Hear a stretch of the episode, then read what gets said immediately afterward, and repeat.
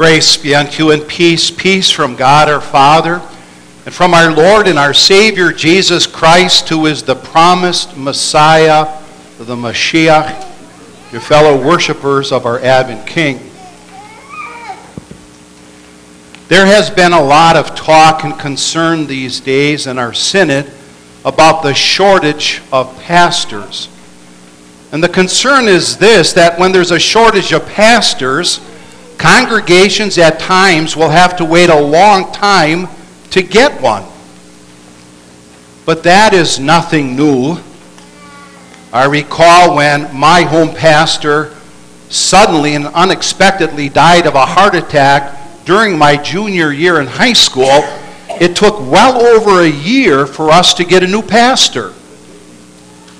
And one of our members, Pastor John Shirowski, during his retirement years, served a vacancy in one of our congregations in Madison for almost two full years.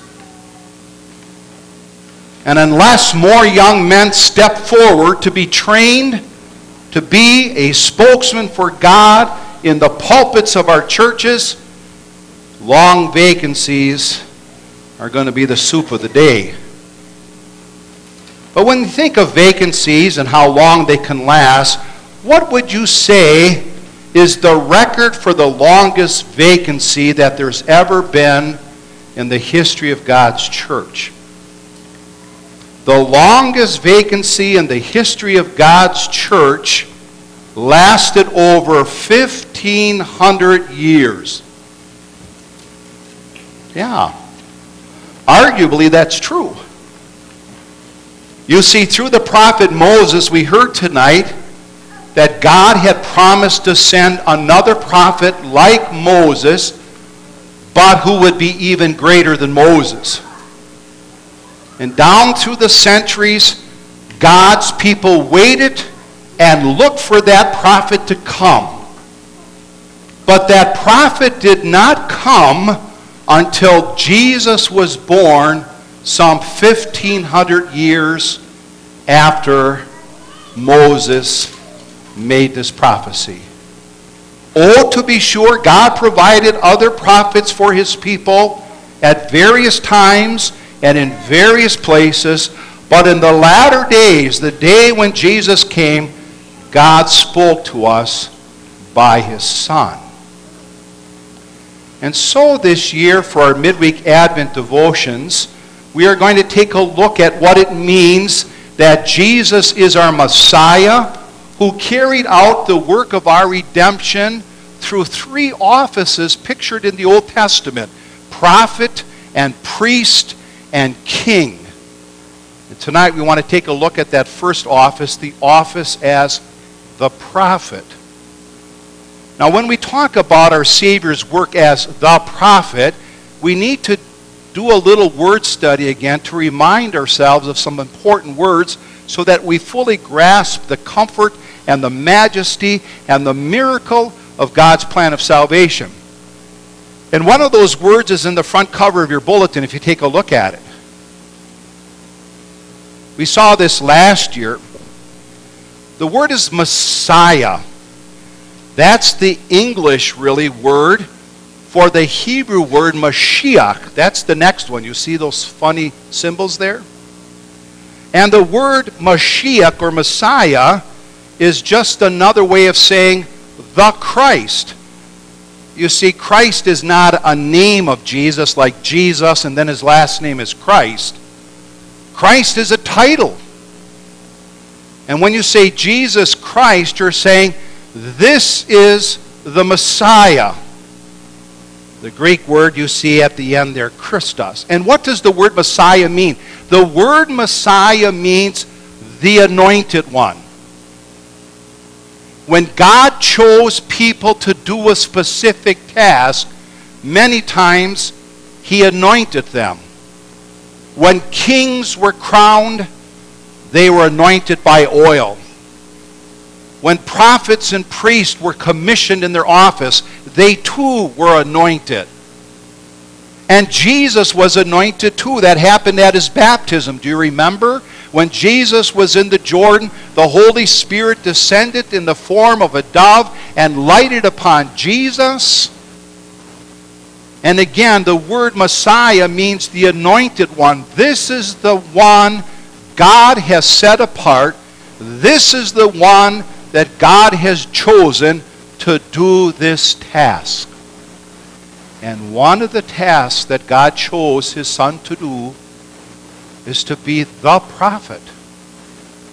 And that's another word that we need to understand. In our culture, most people, when they hear the word prophet or prophesy, they think primarily of telling the future. And surely that's part of that meaning. But the biblical word for prophet, Nebi'im, really means to be God's mouthpiece, his megaphone, to be God's spokesperson. So to be a prophet of God meant that you were going to proclaim the truth of God's word. It just so happened that when we proclaim the truth of God's word, it often entails future events. The Old Testament prophets proclaimed the truth of God's word, and the main point was the Savior's coming, the Savior's coming. And even today, when we preach God's word, much of the message we bring from God's word has to do with future events. The world's coming to an end. The Savior's coming back. The Savior's taking us to heaven. And so when God set Jesus apart as the Messiah, the Mashiach, part of his work as our Redeemer was to be the prophet of God. That's what that reading was all about.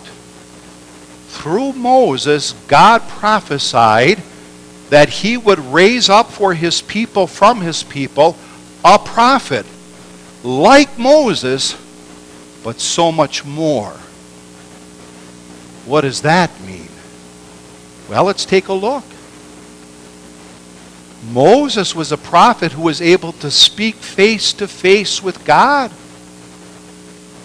If anyone saw God's face, they couldn't stand in his holy presence. That's why the people at the mountain asked that God would speak through a prophet because they couldn't bear to hear his voice they couldn't stand in his holy presence. And yet Moses was allowed to come into God's presence and speak to him face to face.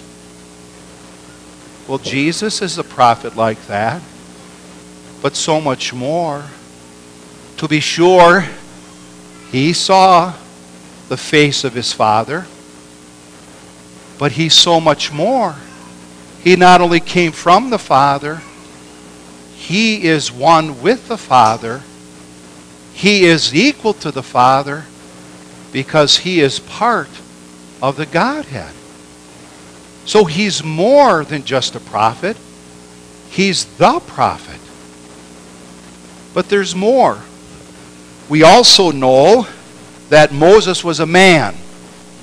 Jesus was a man too. But Moses was a sinful man, just like us. Do you recall that Moses, on one occasion, murdered an Egyptian and had to flee for his life? And you know why God would not allow Moses to enter the promised land with the children of Israel? Is because Moses didn't trust God enough to obey his word. So rather than speaking to a rock from which God was going to bring water for his people to drink in the wilderness, Moses took his staff and hit it.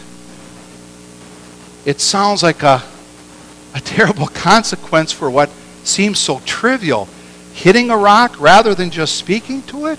But it's a severe warning that it's not right not to trust God and not to obey His word. But Jesus is more than what Moses was. He isn't just a man, he's also God, the God man. And as the God man, he was without sin. He never failed to obey the Father's will.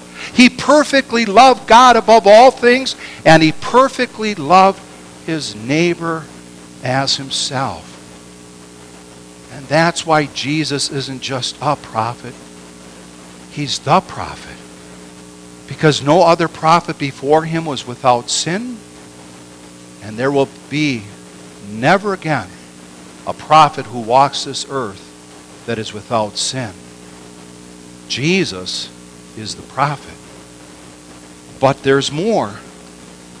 Jesus is also a prophet like Moses because he proclaimed the truth of God's word, both the law and the gospel. Yes, Moses is the lawgiver, but when you read the books that he wrote in the Old Testament, the first five books, there is precious gospel in there too. And all the other prophets proclaimed law and gospel too.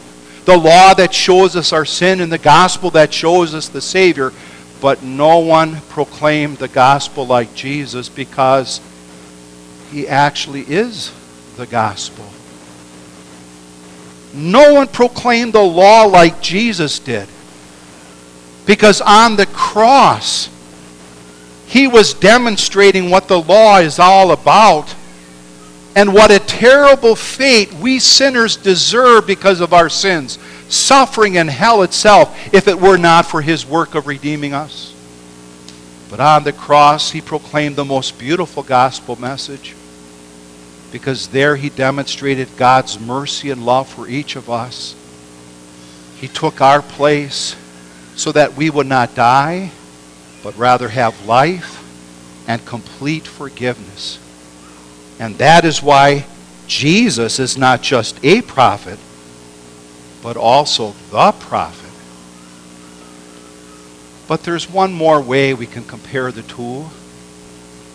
You see, when Moses was buried by God and died and went to heaven, his work as God's spokesman ended in the sense that he no longer walked among God's people and spoke to him. God used Moses to bring us the five first five books of the Bible. But no longer would Moses walk this earth and proclaim God's word. And Jesus died, and Jesus went to heaven too.